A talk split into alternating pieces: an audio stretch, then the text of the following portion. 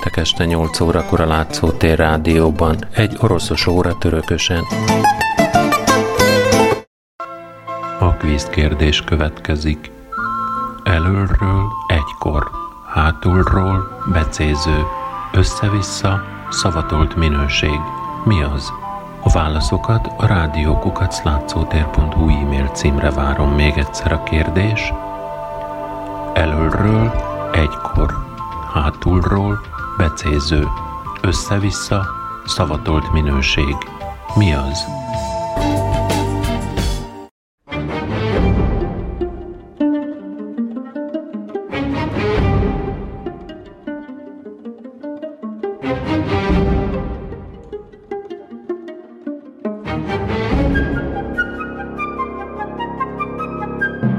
A vers és színműírás líra és a dráma műfajának szerteágazó útkereséseit és szerzőit veszi számba a mai törökösen.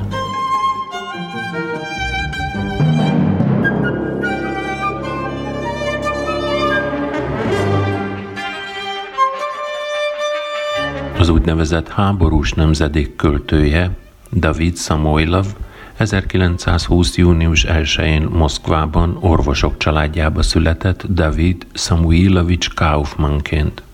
A vers elmélettel foglalkozó kísérletező Szelvinszki szemináriumán tanult. 1941-ben jelent meg első verse a Mamut vadászat. Még ebben az évben önkéntesnek jelentkezett, hogy a fronton harcolhasson, de egészségi állapota miatt elutasították a kérelmét. Lövész árokásás közben megbetegedett, onnan Szamarkandba evakuálták. Ott kezdte meg tanulmányait a pedagógiai főiskolán, amit azonban nem fejezett be, csak úgy, mint a harci gyalogsági iskolát sem. 1942-ben végre beteljesült az álma, a frontra került, ahol számos sérülése ellenére hősiességével tüntette ki magát. Korai versei csak később, az 1958-as első kötetében, melynek címe Közeli országok volt, kerültek az olvasók elé. A háború után visszavonult a műfordításba, többek között számos magyar költő versét fordította oroszra. Következő kötetét, a második hágót, háborús verssel, a dalszerű 40-es évek kezdetűvel indítja – az orosz cím belső rímes szójáték, Szarakavi Rakavi, 40-es évek végzetes évek. És a négy vers szak azt panaszolja, hogy a halálhozó háború és a fiatalkor egybeesése mennyire diszonáns. A személytelen, egyszavas mondatok a sors embert elnyelő hatalmát sugalják. Samoilov rendkívül igényes formaművész, könyvet is írt az orosz vers rímekről. A hír kötetben már a formai tudás teljes birtokában írja, hogy a költészetben a legfontosabb nem megtanulható. Furcsa vers születik bennem, de nem tudom megragadni.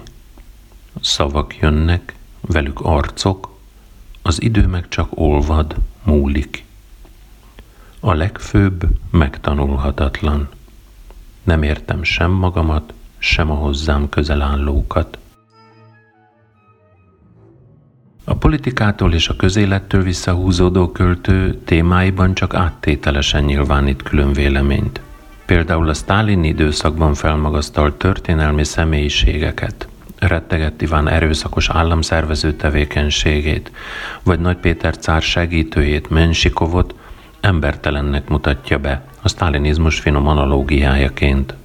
Szamoilov költészete igen erősen kapcsolódik Puskinhoz, elsősorban formaművészetében, hangvételében, de olyan témákban is, mint a hatalom és a költő viszonya vagy az alkotás szabadsága. Szamoilov a történelmet és a kultúráját saját múltjaként, sőt, jeleneként éli át. Az ő Beatrice-je konyhában sürgő forgóházi asszonyból szépül át az álmok asszonyává.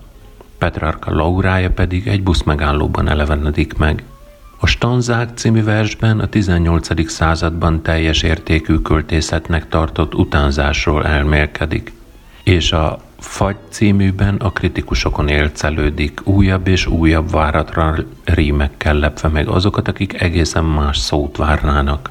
Szamoilov költészetében Akhmatova és Pasternak hatását vélték fölfedezni, de maga a költő azt írta egy eszéjében, hogy amikor Pasternákból kigyógyult, Zábolocki mellett Chlebnikov lett a mintája.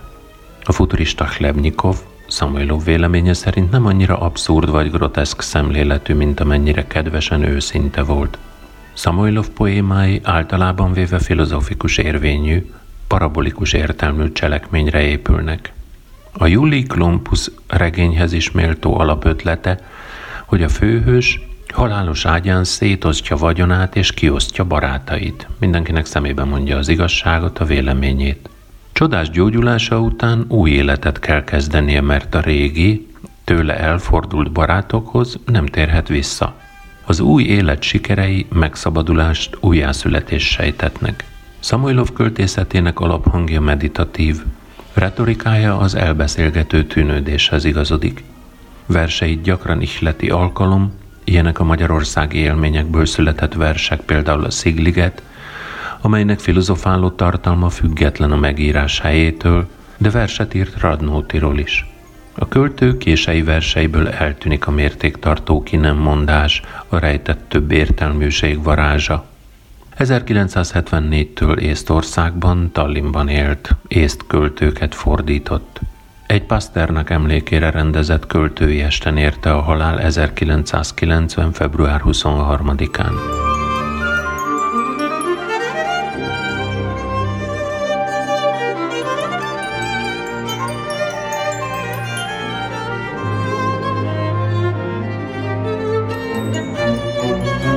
Boris Abramovich Slutsky 1919. május 7-én született az ukrán Donetsk megyéjében levő Szlavianskban, kishivatalnok és zenetanár családjában.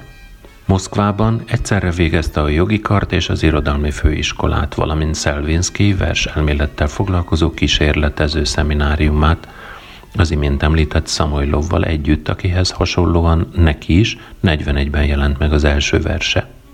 Besorozták ugyan, de hamarosan politikai kiképző lett. Felderítő akcióban sérült meg. A háború után magyarországi és osztrák pártok és a hatalom megszervezésében vett részt. Krónikus fejfájásának kezelése közben kétszer is koponyalékelést hajtottak végre rajta. 1948-tól tért vissza a versíráshoz. Az olvadás korszakának igazi felfedezetje lett. 1956-ban Ilja Érenburg megkövetelte, hogy adják ki verseit, amelyek a sztálinizmus alatt nem kerülhettek a nyilvánosság elé. Ennek lett eredménye az Emlék című 57-es kötet. A számizdat olvasók körében ismertebbek voltak művei, amelyeket azonban maga Slutsky soha nem terjesztett. Egy-egy példányukat elvitte valamelyik szerkesztőségbe és ott hagyta. Mire megkapta a szokásos választ, hogy nem publikálják, a szerkesztőség munkatársai már lemásolták és terjesztették a leadott oldalakat. Slutsky az értelmiség költője lett, akit nap mint nap idézett az ellenzéki beállítottságú művelt moszkvai elit. Külföldön publikált költői antológiák az anonim művek között publikálták verseit, melyek tiltott témákat is érintettek, például az antiszemitizmust. Pályája kezdetének fő motivuma háborús élmények egyéni sorsokra vetített, hangsúlyozottan egyszerű, tömör megfogalmazása. Ezekben a versekben a pátosznak csak egy bizonyos élet-halál viszonylatában borzongató igazság formájában lehet néha helye, de akkor is iróniával leplezve vagy szégyenlősen eltusolva. A háború után is akad elszámolni valója a történelemmel. Stálin alakjával és a sztálinizmussal is számadást készített. Pillanatképeiben csöndesen, elemző tekintettel leplezi le a zsarnokság megjelenési formáit.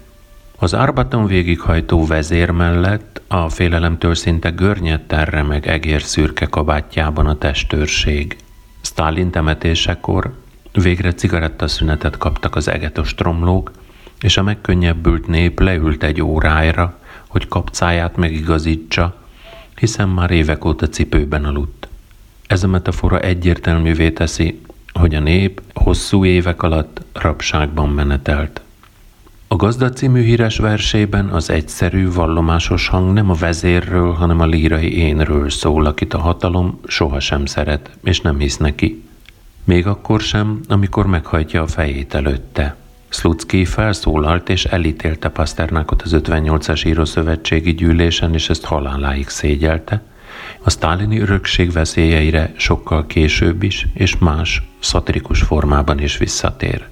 Slutsky műfordítóként is igen jelentős. A fordítás nála azonos az átvitellel. A nemzeteket elválasztó falakon, viszályok örvényeivel teli óceánokon kell átvinni a költészetet nyelvből nyelvbe. 1963-ban zsidó költők verseiből készített műfordításaiból szerkesztett önálló kötetet. Egyre mélyebb kiábrándulást tükröző verseiből összesen tíz könyv jelent meg életében. 1977-ben meghalt a felesége, és ez a megrázkódtatás egész kötetnyi számadást ihletett. A halálra készülő, a halál előtti utolsó perc vagy nap élménye makacsul vissza-visszatér a kései verseiben, amelyekben az élet, az elvégzetlen dolgok, fel nem ismert lehetőségek sorozataként, nagy mulasztásként jelenik meg. A halálfélelem lírája kimondatlanul Istent szólítja meg. Kössél bekendőd sarkán egy csomóba, tartsál meg erős kezedben, tegyél el sötétbe, csöndbe, árnyékba, minden esetre énséges napokra. Rozsdás szög vagyok, csak koporsóba jó, csak osztályrésznek vagyok alkalmas, sorsnak nem. Amíg elegendő kenyered van, miért kellenék neked? Játékos formájú és ritmikájú kései verseiben az irónia mögött ott a dű és a kiábrándulás. Az öregséggel és a magánnyal próbál megbékélni, de képtelen rá, úgy érzi, csapdába esett, és ezt a helyzetet kell most megszoknia. 1988-as a Postumus című kötete, a különböző években írott versek. A kiadatlan versekből mintegy 250 fiókban maradt, vagy csak számizdátban terjedt verset tartalmaz. Élete végén nem csak a politikai megalkuvás hasadtsága, hanem lelki meghasonlás, a skizofrénia is elhomályosította tudatát. 1986. február 23-án Tulában halt meg.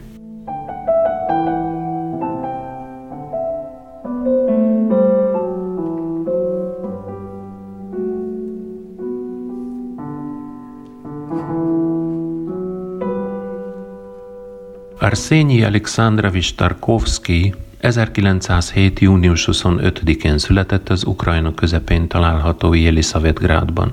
Apja lengyel nemes volt, és banktisztviselőként dolgozott, de újság, vers, elbeszélésírással és műkedvelő szinten műfordítással is foglalkozott. Hét élő és két holt nyelven is tudott. Arsenyi Tarkovsky gyerekkorában apjával és bátyjával költői estekre járt, ahol személyesen találkozhatott Igor Severjáninnal, Konstantin Balmonttal, Fyodor Szologubbal. Az ukrajnai polgárháborút követően 1921-ben Tarkovsky szintén versírással foglalkozó barátaival írt egy verset, amelynek akrosztihonja, azaz a sorok kezdőbetűinek összeolvasása egy nem hízelgő jellemzést adott ki a szovjet állam vezetőjéről, Leninről. Letartóztatták őket, de Tarkovsky a megyei börtönbe szállítás közben a vonatról megszökött, bújdokolt Ukrajna szerte, majd a Krimben kötött ki. Több foglalkozást is kipróbált közben. Volt susterinas és halász is. A szakközépiskolát végül elvégezte Jeliszavetgrádban, majd Moszkvába költözött apai nagynényéhez. 1925-től ösztöndíjasként az irodalmi főiskolán tanult. Itt ismerte meg leendő feleségét is. A főiskola végzése közben a Gudok című újságnál is dolgozott, amelynek Olesa és Bulgakov is a munkatársai voltak.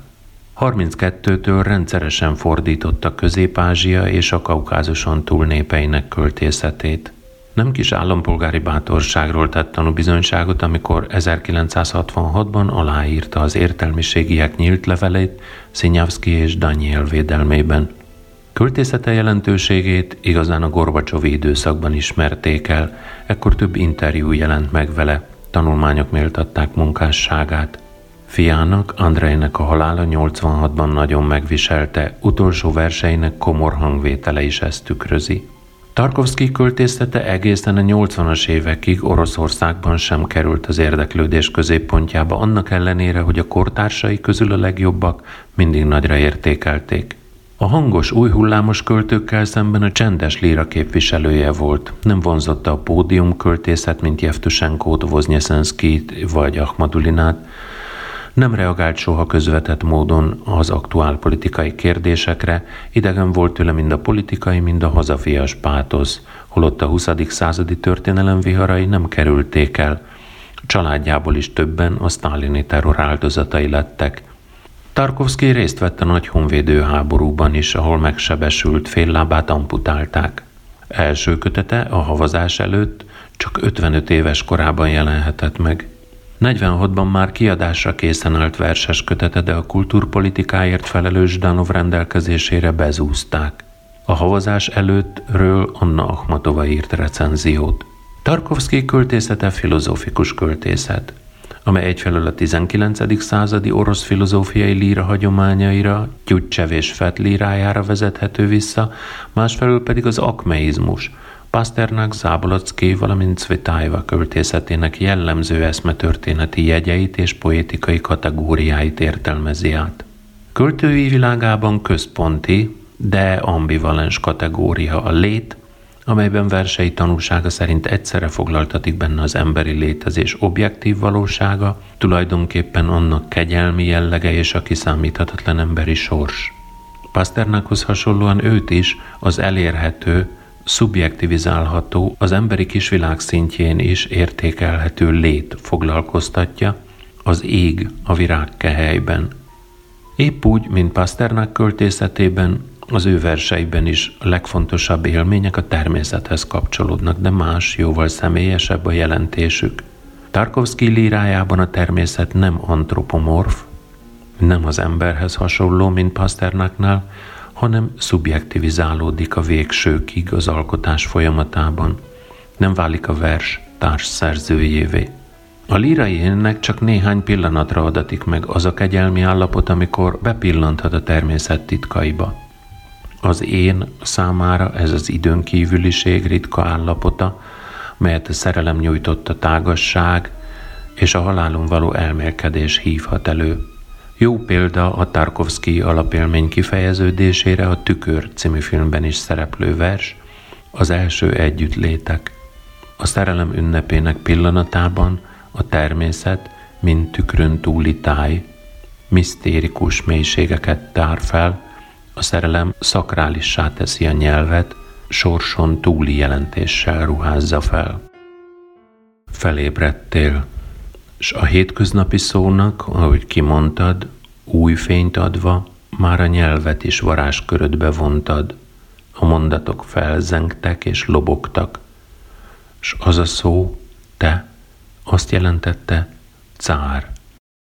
A vers csúcspontját az előttünk még a mennybolt is kitárult, kozmikus képében éri el, de az utolsó két sora már újra az egyén veszélyeztetettségét sugalja. Az ember visszahull eredeti léthelyzetébe, ki van szolgáltatva a sors szeszélyének, mivel a sors a nyelvel ellentétben nem tekinthető szakrálisnak. A sors már őrültként rohant utánunk, s kezében borotvát szorongatott, Pasternak felfogásával ellentétben Tarkovsky szerint lehetetlen a világ mindenséggel familiáris viszonyt kialakítani, mert az maga a tökéletesség, s így az egyetlen erkölcsi tekintély. Tarkovsky világképe tehát hierarchikus, a költészetét átható klasszicizáló törekvés többek között ez is magyarázza. Tarkovszkit hasonlóan kortársához, Nikolaj Zábolackihoz rendkívüli módon foglalkoztatta a halhatatlanság kérdése – Tarkovsky a fizikai lét törvényeit eleve adottnak fogadta el, ellentétben azzal az utópikus metamorfózis elképzeléssel, amely Zábolocki költészetében a 30-as években vált uralkodóvá, és a puszta végességben próbálta megfogalmazni a halhatatlanság lényegét.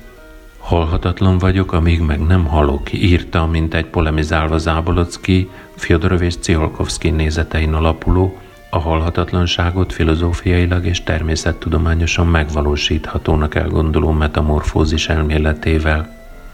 Tarkovsky szerint a költészet csak akkor válhat az evilági halhatatlanság letétemnyesévé, ha tudatosan őrzi a kultúra és a történelem értékeit. A szellemi autonómia következetes képviselete már csak azért is döntő az emberi létezésben, mivel a fizikai lét komor törvényeinek csupán ezzel lehet valamelyes szembeszegülni. A szellemi autonómia egyben az egyéni, nem a személytelen, a közösségi sors vállalását is jelenti, hiszen hiteles sors nélkül nincsen hiteles emlékezet, vagyis nincs, ami éltesse a kultúrát, a kulturális emlékezetet. Eképpen a költői szó Tarkovszkinál nem csak a kulturális emlékezet őrzője, hanem egyúttal éppen eredetisége és autonómiája révén sorsmodellt is tükröz. Tarkovszki sorsversei közül talán azok a legszebbek, amelyeket Marina Cvetájeva, a tragikus sorsú költő emlékének szentelt. Miután Cvetájeva hazaért a párizsi emigrációból, 39-ben megismerkedtek egymással, és közeli, bensőséges kapcsolatba kerültek. Marina Cvetájeva emlékét Tarkovsky vers ciklusban örökítette meg. A ciklus egyik darabjában, a Nem alszom, hallom én című versben például Marina alakja a költői sors általános metaforájává válik. Emléke komor Jós Lang, életútja, tragédiája, mint örök figyelmeztetés jelzi a költői létkiszolgáltatottságát. Tarkovsky költészetében épp úgy, mint Pasternak téli éjszaka című versében, az égő gyertya, mely próbál ellenállni szélrohamnak, és őrzi az emberi melegséget és meghittséget, a költői lét egyik szimbóluma. A Szél című versben, melynek lehetséges címzetje szintén Cvetájeva, égnek, mint a szél cibálta sláng, a kedves szavai, noha már a gyönge várra az örök lét magánya nehezült. Mégis a bánat minden éjjel újjáéled, s őrzi a kedves emlékét, a vers, a mindenség, a természet és a szeptemberi szél. Anna Akhmatova szerint ez a vers a kortárs orosz költészet egyik csúcsát jelenti.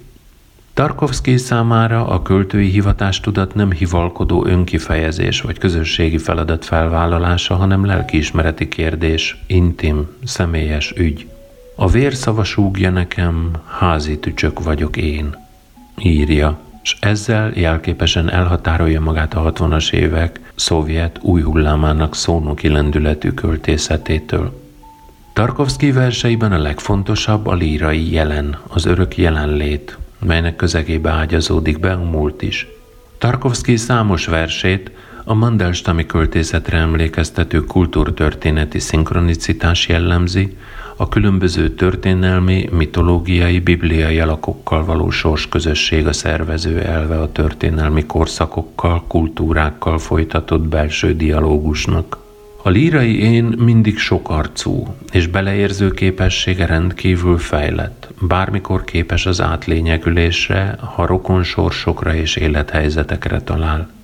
A Tarkovsky versekben felidézett történelmi és mitológiai alakok mindig föld közeliek, Életterük a természet. Valójában a természet lényegét, örökkön valóságát testesítik meg. Az 58-as Titánia című versben a tündérkirálynő trónusát a föld mélyében lehet megtalálni. Titánia a föld lelkével azonosul. Az orosz hitvilágban a föld lelke a női principiumot jelképezi. A vallásos népi énekekben a szűzanyát a nyírkos földdel hasonlítják össze, hozzá igyekszik hűséges lovagja, aki önmagát feladva akar vele egyesülni. Halott nevem emészsze át a tűz, melvértem a rozsdás leveled. Átkozz, ölj meg, királynőm, csak ne űzz, ne űzz el innen engemet. A föld mitológiája vezeti el Tarkovszkit a fa metaforájához, amely központi jelentőségű a költészetében. Erről írta egyik legszebb versét, a Fák című önéletrajzi indítatású költeményt. Ebben mesteri módon valósul meg a fa metafora révén a szubjektív és objektív elemek egysége. A növekedés, mint a fa lombosodásának, kérgesedésének természetes folyamata leképezi az életrajzot, a férfikor elérését és a megtett alkotói út egyes fázisait. A lírai én számára a kortárs tudatot, vagyis a jelen idő, az örök jelenlét megélését, ez a két szempont a természet és az alkotás összekapcsolódása jelenti. Skortásként szólítván a roppant fél évszázados fatörzseket, magad ne eldalolt dalokban, makacs növésükben keresd. Önnön súlyától majd leroskad a sok fa, mégis egyre nő, kérgükre újabb réteget rak új s új tavasszal az idő. A versben a fák az eget fürkészik, vele mérjük magukat össze, és felvértezve, mint a földanya lovagjai várják a tavaszi megújulást. Az utolsó verszakok egy pogány rítust, a földanyak tavaszköszöntő ünnepét idézik fel. Arsenyi Tarkovsky igazi poéta doktus lévén formailag is megújította az orosz költészetet. Leginkább szembetűnő költői képeinek felfokozott érzékisége, gyakori verseiben az oximoron, az önellentmondás, a klasszikus formákat új, eredeti ritmikai képletekkel frissítette fel. Lírája a posztavangárd orosz költészet szép példája. Utolsó éveiben írt néhány költői elbeszélést, Marsbéli kismajom, az elfagyott kéz, egy nyári nap csodái, amelyekben a gyermekkort, mint paradicsomi időszakot ábrázolta, egyszerre konkrétan és jelképesen, amikor még mindenki halhatatlan, és a lét játékos könnyűsége uralkodik. Arsenyi Tarkovsky versei magyarul 1988-ban jelentek meg Baka István fordításában. A két költő, a költő és fordítója között sajátos szerepcsere ment végbe. Baka az Orosz Szonettek című 94-es versében, mint egy képzeletben megidézi a halott Tarkovsky hangját, nevében ír verset, vagyis tovább írja az életművet, sőt, mi több, lábjegyzetben közli, Tarkovszkinak ezek a versei csak fordításban léteznek. Ez a misztifikáció a posztmodernre jellemző játékosságon kívül, miután Baka többször is hangsúlyozta, hogy sokat tanult Tarkovszkitól, a magyar költő jelképes főhajtásának tekinthető mestere emléke előtt. Tarkovsky verseivel Magyarországon először fia Andrei Tarkovsky Tükör című filmjében találkozhattunk. Addig jóformán még a nevét se hallottuk. A rendező egyes kutatók véleménye szerint többnyire apja költészetének képi világát ültette át a film nyelvére. Arsenyi Tarkovsky 1989. május 27-én halt meg Moszkvában.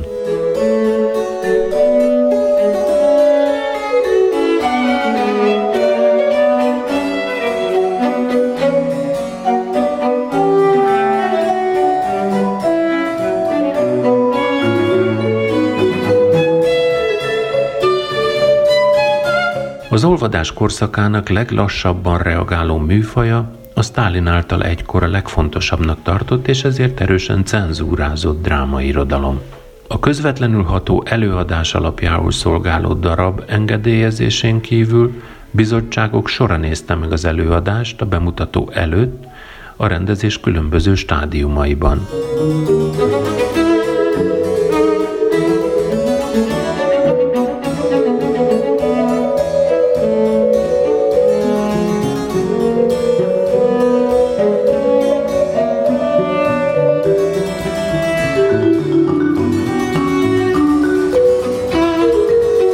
Alexei Nikolaevich Arbuzov 1908. május 13-án született Moszkvában.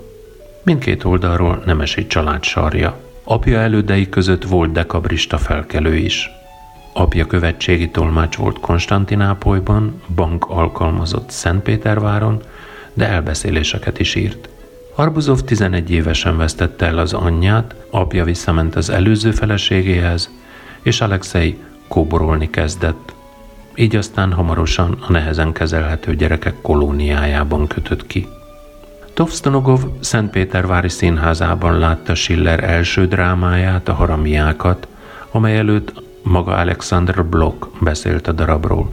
Az élmény akkora hatással volt Alexei Arbuzovra, hogy a színház teljes repertoárját többször is végignézte.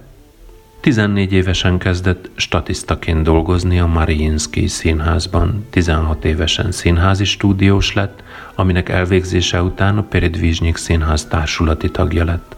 1928 tavaszán fiatal színészekkel kilépett és megalapította a kísérleti dráma céhét.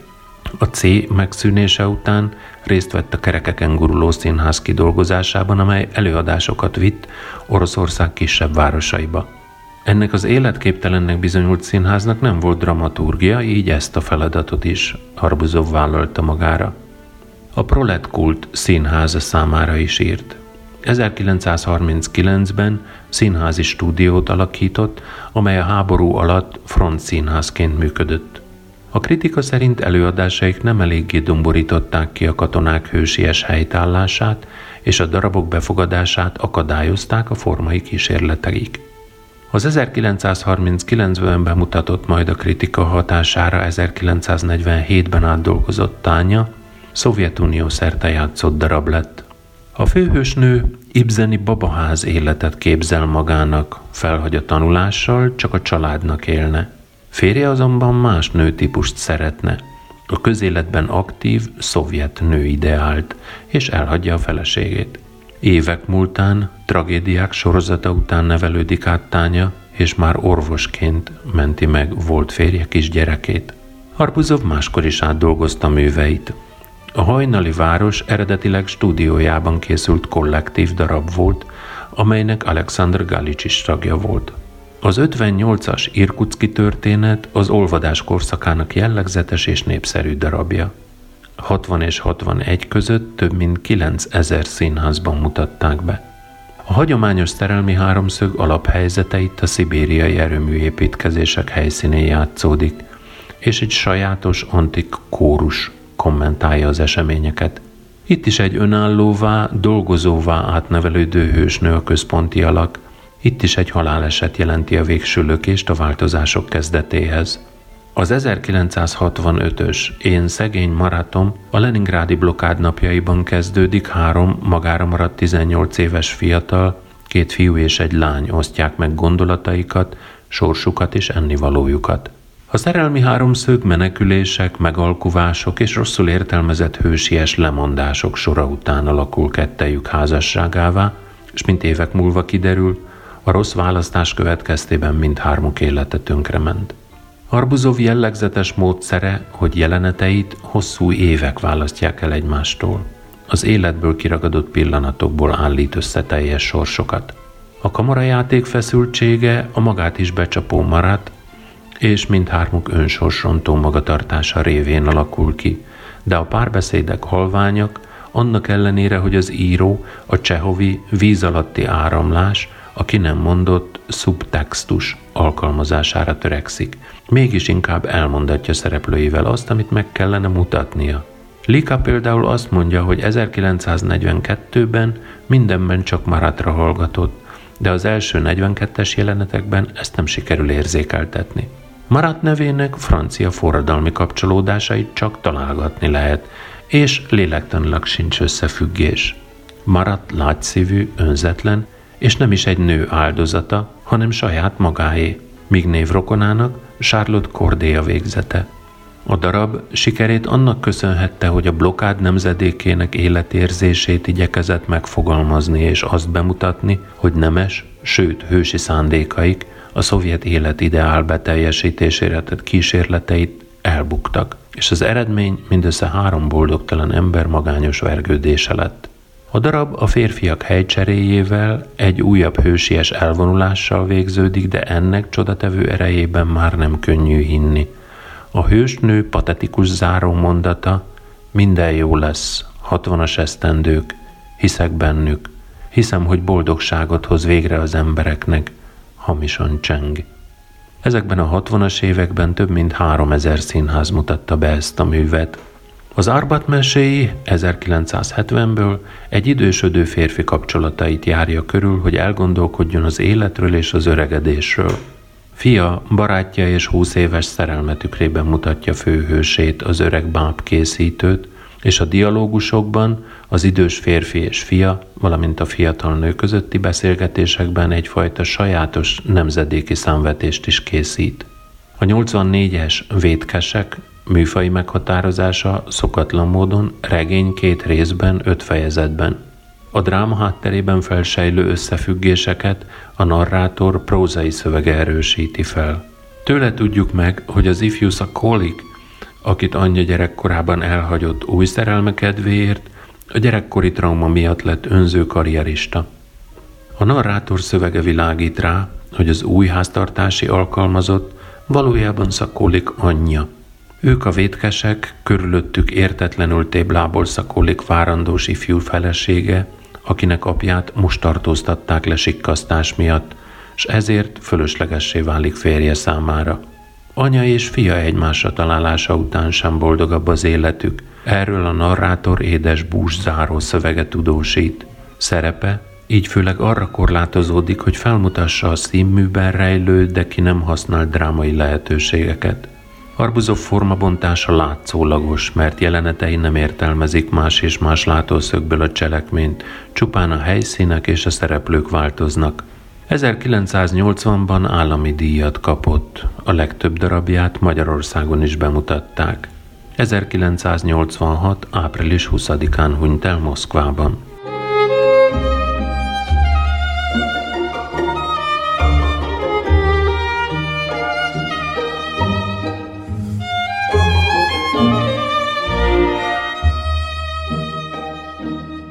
Edward Stanislavovics Radzinski 1936. szeptember 23-án született Moszkvában. Apja dramaturg, anyja nyomozó volt. 1958-ban végezte el a Moszkvai Történeti Levéltári Főiskolát, igen fiatalon kezdte drámai írói pályafutását, első nagy sikere idején mindössze 28 éves volt. Túlontúl termékeny szerző. A 104 lap a szerelemről után egyenletes ütemben jelentkezett új és új darabokkal, de nem nyerte el a hivatalos kritika jó akaratát. A Még egyszer a szerelemről című filmjében egy stewardess és egy atomfizikus kapcsolatán keresztül olyasmit próbál elmesélni, hogy a tudás emberi értékek hiány semmit nem ér. A közismert tudós alul marad a szerelemben az egyszerű, becsületes nővel szemben. A hódító Kolobáskin a szerző szerint Faust és Mephisto modern történetének groteszk feldolgozása. Valójában azonban a szerző jelenkorának állandó témáját dolgozza fel újra, a szovjet rangon aluli házasság változatát. A nőről című ismét ugyanerről szóló sikermű, és egyben Jevtusenkóék új hulláma felé kacsingató megkésett divat darab.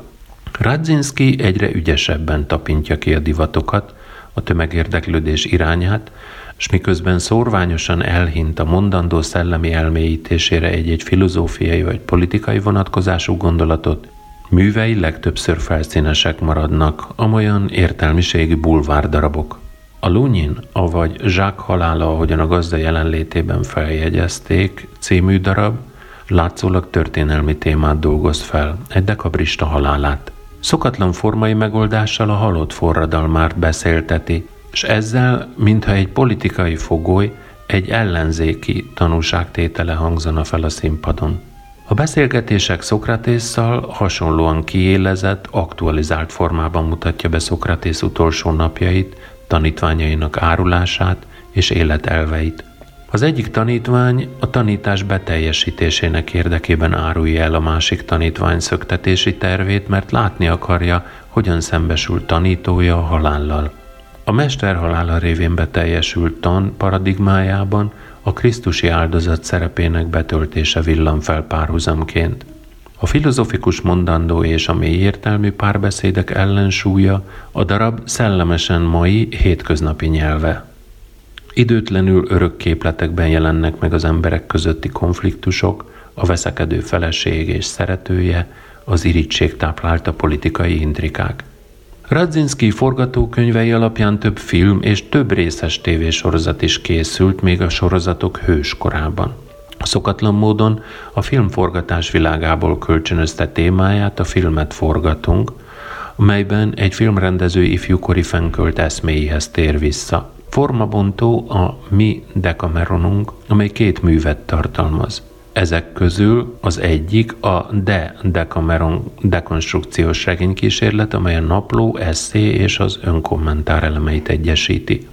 A karcolatszerű esetek és emlékiratszerű rövidegységek mozaikszerű kavalkádja az elbeszélő D. halálával kezdődik, aki később elmeséli halála utáni megfigyeléseit, majd a befejezésben ismét meghal, elüti egy kenyér feliratú furgon, ami utalás lehet Szolzsenyicin a Pokoltornáca című regényének lezárására.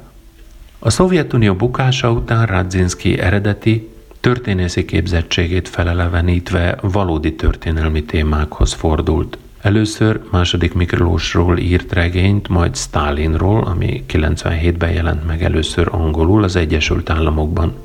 Legutóbbi művei közül említésre méltó a győzelem után a csatatéra hullarablóké, az Eleven Rasputin és a Volt egyszer egy gáláns évszázad. Utóbbi négy teljesen különböző 18. századi történelmi helyzetbe és helyszínre vezeti az olvasót.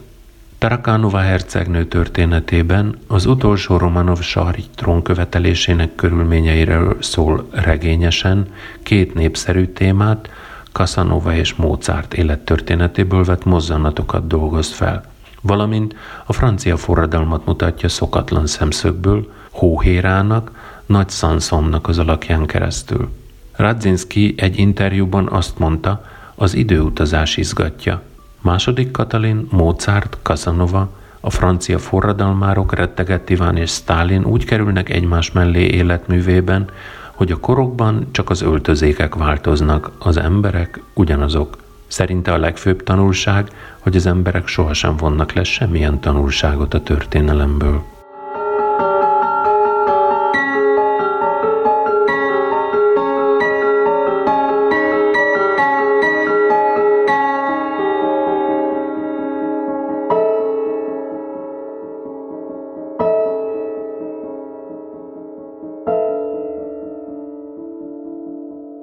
Viktor Szergejevics Rózev 1913. augusztus 8-án született Jaroszlávsban. Apja könyvelő volt. Öt éves korában egy lázadás során a házuk leégett, de a család megmenekült. 1929-ben elutasították felvételi kérelmét a Moszkvai Mezőgazdasági Akadémiára, mert nem munkás származású volt. Ezért Kosztromában egy textilüzemben helyezkedett el. Itt lett a Kosztromai Ifjú Nézők Színházában amatőr színész. Háborús sebesülése után frontszínházban játszott, majd rendező lett Almaatában. Első darabja már 49-ben színre került. Mégis a közvetlen Stálin halála után született 54-es felnőnek a gyerekek tette ismerté, amelyben Rozov nem pusztán a fiatalok életérzését fogalmazta meg, mert a még kialakulatlan ideálikat kereső fiatalok lélektanilag hitelesen képviselhetik a kételkedés és lázadás magatartását. 1955-től 69-ig a Junoszt irodalmi folyóirat szerkesztőbizottságának tagja volt. Az Örökké élnek forgatókönyv változatából született az egész világot bejárt Szálnak a Darvak című film, amely 1958-ban a Cannes Filmfesztiválon díjat nyert. Fiatal főszereplői semmibe sem emlékeztetnek a szovjet háborús filmek sematikus pozitív hőseire. A 60-as évek két igen sikeres műve, a Vacsora előtt és a Bohóc, mindkettő a sztálinizmust és annak tovább élését, egyfelől a rendszer irányítóit, másfelől haszonélvező élősködőit leplezi le. Rozov etikai kérdésekre koncentrálva klasszikus műveket dolgozott át színpadra. Koncsarov hétköznapi történetét, és Fiúk címen Dostoyevsky a Karamazov testvérek című regényét.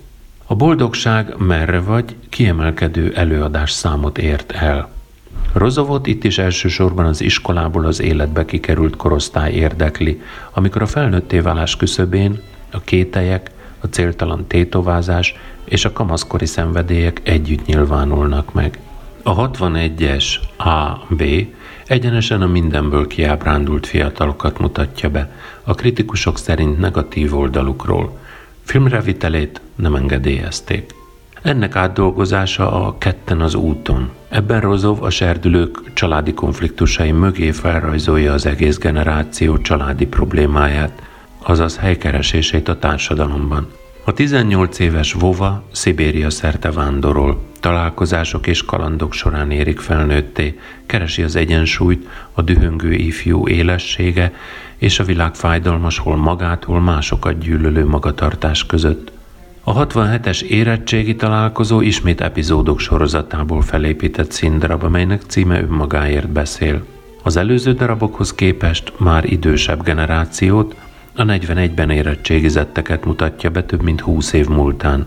A dialógusokban a szereplők újra érettségiznek, erkölcsből, sikerből, házasságból, családból vizsgáznak. A látszólag sikeresek is elbukhatnak erkölcsből, és a háború után alkoholistává züllött Balek sem feltétlenül bukott ember. A nézőnek kell felállítani a rangsort és osztályozni. A 70-es a kifutópályán nem volt sikeres darab, Főszereplője már nem az ifjabb nemzedék tagja, hanem egy autodidakta mérnök író, aki termelési regényeivel egykor elismert írónak számított, de eljárt felette az idő. A 79-es, a siket fajt fészke két új típus vonultatott fel a bangás időszakának, funkcionáriusként meggazdagodott kispolgárát és a kíméletlen karrieristát, akit csak a szerzés vágy hajt. A 86-os kis vad öt évig várt, hogy megjelenhessen. A szovjet kéz most rendszerben minden, az egyetemi felvételiktől kezdve a lakáskiutalásokig jól olajozott összeköttetések révén törvénytelenül valósul meg. Az áldozat a fiatal nemzedék. Alexei apja letartóztatása miatt annak sofőrjéhez szökik, a családját megtagadja.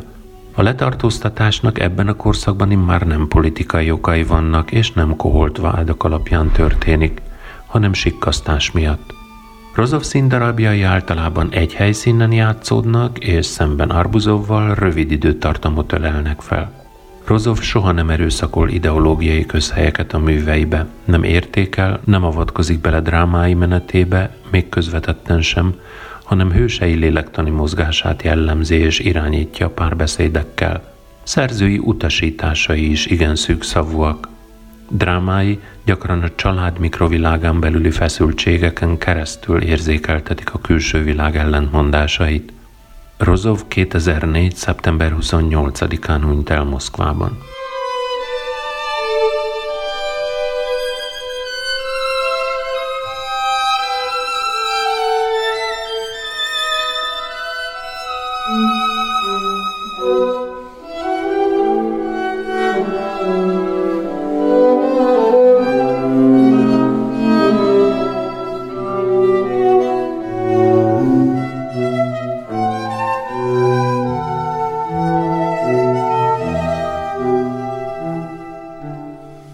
Mihail Filipovics Satrov születésekor vezetékneve Marsák 1932. április 3-án született Moszkvában. Mérnök apját 38-ban golyó általi halálra ítélték, anyja 49-től 54-ig volt börtönben. Anyai ágon a Magyarországon is ismert Samuel Marsak rogona. Bányászati főiskolát végzett, az Altájhegységben töltött szakmai gyakorlata során kezdett el írni. Pályáját az 50-es években kezdte. 54-es darabja a Tiszta kezek, az 57-es a Forradalom nevében a Forradalom 40. évfordulójára írott legjobb színmű címét nyerte el. A darab Leninről szól, és ehhez a témához Satrov egész pályáján hű maradt. A június 6-a az eszerek elleni 18-as harcról szól. Az augusztus 30-a ismertebb nevén bolsevikok a Lenin elleni merényletről – az Így győzünk Lenin utolsó napjairól, a Breszti béke pedig a békekötésről, a bolsevikok közötti vitákról. Ebben az utóbbiban Stalin a történelminél valószínűleg nagyobb szerepet játszik. Satrov a későbbi hibákat vetíti vissza az eseményekre. Satrov a perestroika eseményeit is Lenin alakján keresztül mérlegeli. A lelkiismeret diktatúrája egy ifjúsági újság szerkesztőségében lejátszott történelmi tárgyalás arról, mi is lett a kimenetele Lenin ügyének, azaz mi a szocializmus vagy kommunizmus perspektívája. A szerepeket megtriplázta. A szerkesztőségi tagok játszák a rögtönzött történelmi tárgyalás szereplőit, akik a történelmi személyiségeket és híres, illetve hangsúlyozottan köznapi embereket játszanak, és a játszó színészek néha szabadon a maguk nevében is nyilatkoznak. A felvonultatott múltbéli figurák között akad kitalált és valóságos, híres és szürke közember is. Piotr Verhovensky Dostoyevsky Ördögök című regényéből hozott idézetekkel szerepel, amint Hemingway hősei is, az, akiért a harang szól, szereplői. A lelkes fiatal újságírónő, Natasa, az egyszerű szovjet nép képviselőjéként idézi dédmamáját, a régi bolsevikot, aki félelemből nem szólalt fel a 20 években, amikor az egyik elvtársát kizárták a pártból. Kételkedett, de hallgatott. A Dédmama minimál programja egyébként a Szolzsenyicin hirdette erkölcsi felhívással esik egybe szó szerint. Ne mondd azt, amiben nem hiszel. Ne mondd azt, amit nem gondolsz. Satrov még a kommunizmus véres áldozatainak említésekor és a történelmi hibák feltárásakor is ilyen és hasonló frázisszerű, és főleg a saját életművével már meghazudtolt agitatív általánosítások síkján marad művében.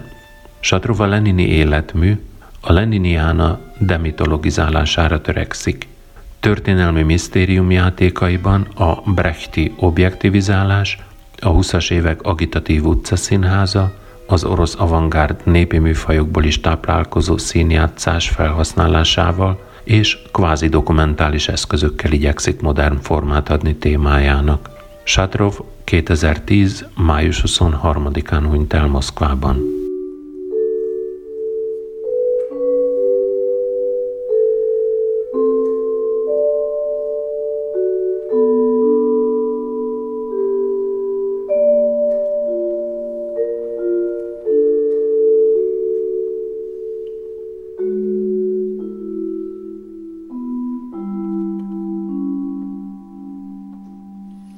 Leonid Genrichovich Zorin, születéskori vezetékneve Zaltzman, 1924. november 3-án született Bakuban. Irodalmi csoda gyerek volt. Négy évesen kezdett verselni. Tíz éves korában verseit Isaac Babel és Samuel Marsak dicsérte meg. Gorki cikket is írt róla. A Kisfiú című cikkben elégedetten nyugtázta, hogy a kisköltő focizni megy, azaz normális gyerek. Zorin elvégezte az Azerbajdzsáni Egyetemet, majd az Irodalmi Főiskolát.